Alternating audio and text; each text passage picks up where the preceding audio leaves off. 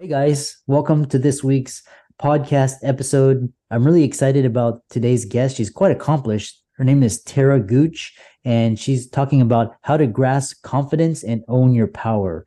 So, she's a keynote speaker, confidence coach, author, speaker, um, and looks like she has an upcoming TED Talk. And today's is going to be a fantastic discussion. I'm looking forward to it. And with that, Tara, welcome. Hi, thank you so much for having me. Yeah, tell more people about your backstory, uh, how you got started, and we'll get right into it.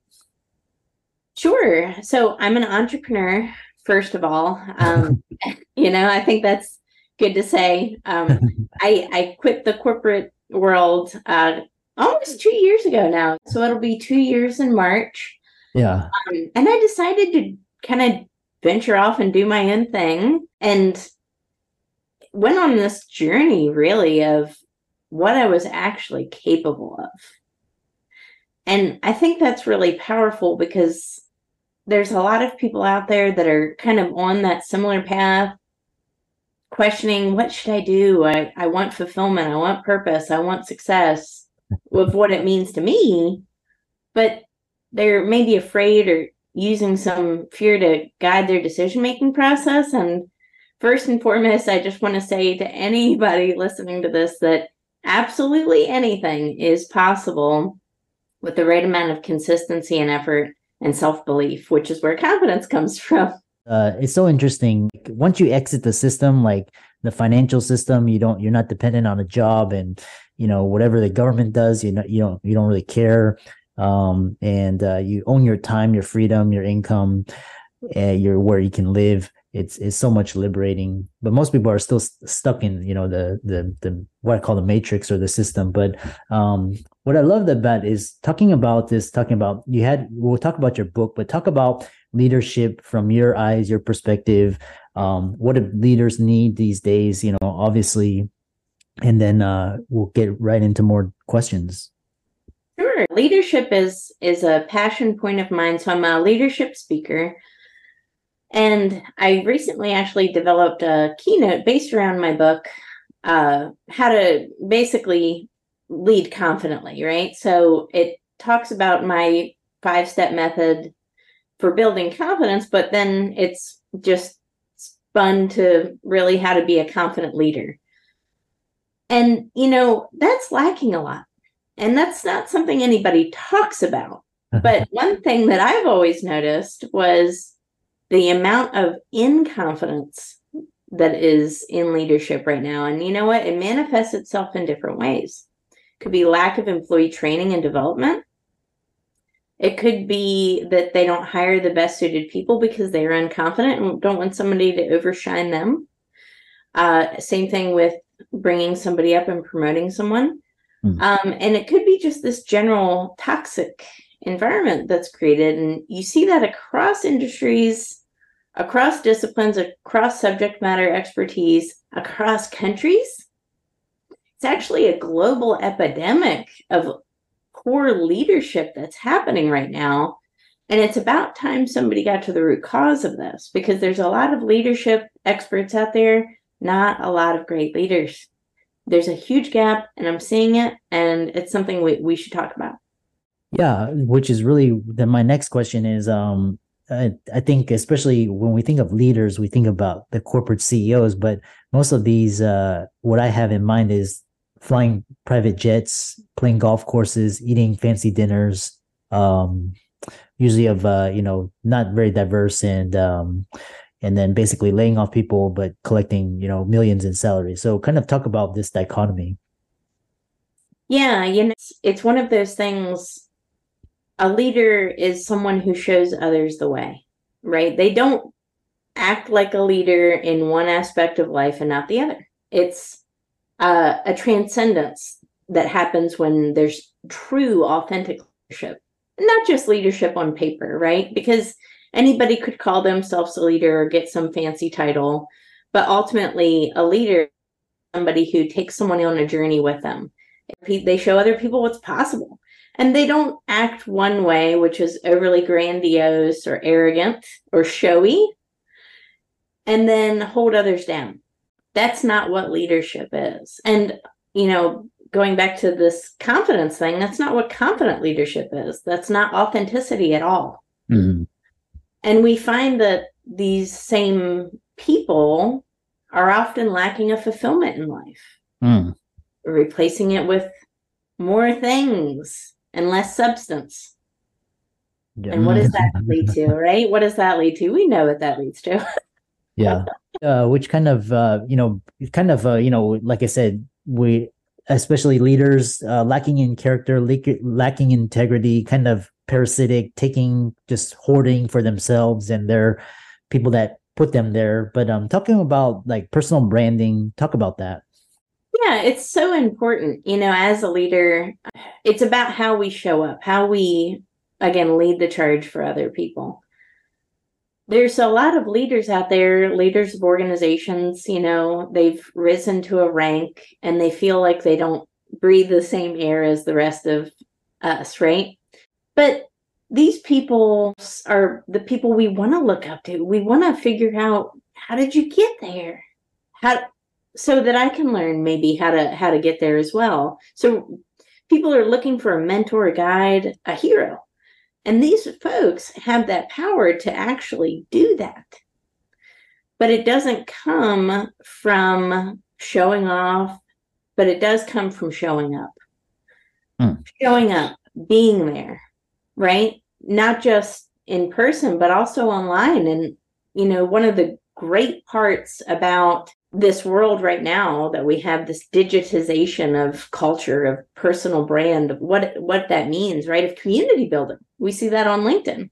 We have the power to to build as leaders this you know personal brand and take other people on that journey with us and show other people you know and not just our accomplishments but the times we failed. I want to hear about those times. You know why? Because I'm failing right now and I need a hero to look up to. Somebody can show me how they overcame. Again, it's when we, as leaders, use our positions to guide and show others through storytelling and authenticity. That's when we can get to that transcendence point and when the leadership is more than ego. I always say it's purpose is greater than profit mission is greater than self. And I think if everybody said that to themselves at least once a day, I think the world would be a much different place, don't you? I love, I love that.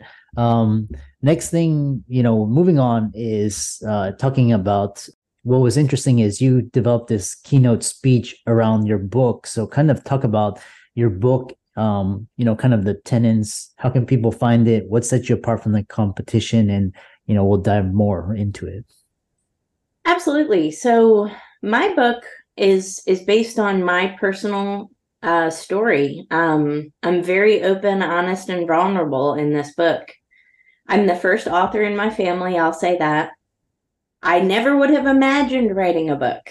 It's not something i ever pictured myself doing at all in any capacity. But as a leader I recognize that, you know, painful pasts, experiences, failures, obstacles, adversity, whatever, if I could turn that pain into some kind of a, a purpose and help somebody else, why wouldn't I? And then I started to understand that it was actually my moral obligation to do so. And then it really occurred to me if you can change one person's life by sharing your story, why the heck are we not doing it? But let's compound that a little bit more. Let's go beyond change. What if you could save someone's life? Well, you've certainly got to publish it and write it down and memorialize it because we never know who is watching and who needs that inspiration. So, even though I was not a writer, had no intention of writing, here I am, published a book, right? Not only that, but you know what? My intention was really high with the book because I wanted to actually save people's lives. It became a best selling book. It just so happens that, according to Psychology Today, 85% of the world's global population lacks self belief. so I wasn't the only one, right? When we're unconfident, We tend to think it's just us, though. And it's not something that we like to talk about because when you say you're unconfident, it almost sounds like a weakness. So leaders, especially, don't tend to think of themselves as unconfident because it they feel like it almost goes against and that's when the imposter syndrome starts kicking in and then all these negative self-talk starts happening and we start to become that self-fulfilling prophecy so my goal with this book was to show other people that you can go from unconfident to the exact opposite and it's with daily practice and action and it is built on a foundation of gratitude. Yeah. Yeah i love that. Uh, the next thing is uh, one thing is um, for keynotes they usually have a thesis or a title or a topic. You use your book as it uh, talk about becoming a bestseller and how you incorporate it into keynote speaking. Absolutely and it'll be um, based around my upcoming ted talk as well so with a keynote it's funny the whole process of writing a book right it's hard to distill almost your whole life story in a book uh-huh. It's really hard to distill a 60 minute keynote from a book. Way more challenging for a 15 minute TED Talk.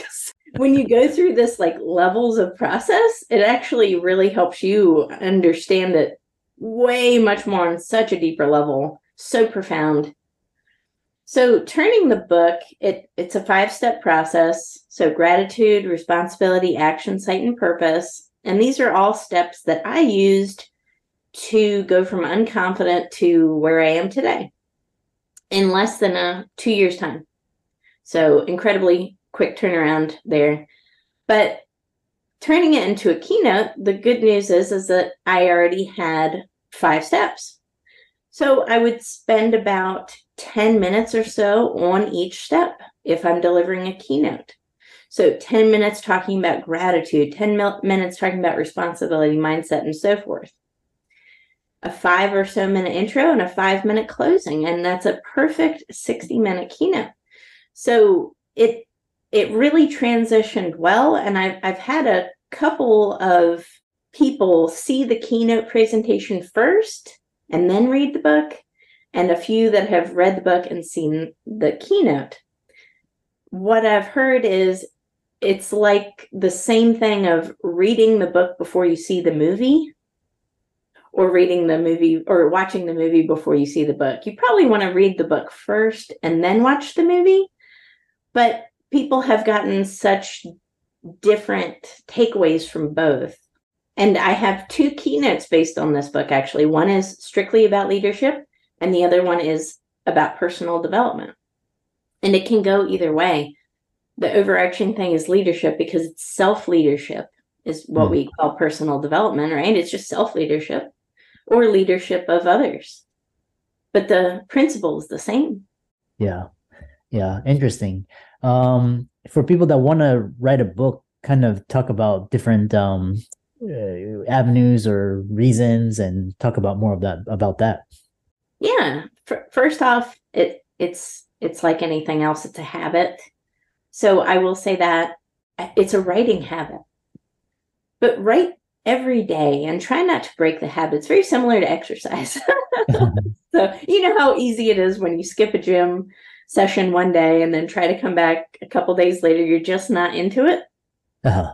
That's very similar with writing. So the first thing I did every single morning when I was writing my first book was I'd wake up early and that would be the very first priority I would do that day. And I had a goal.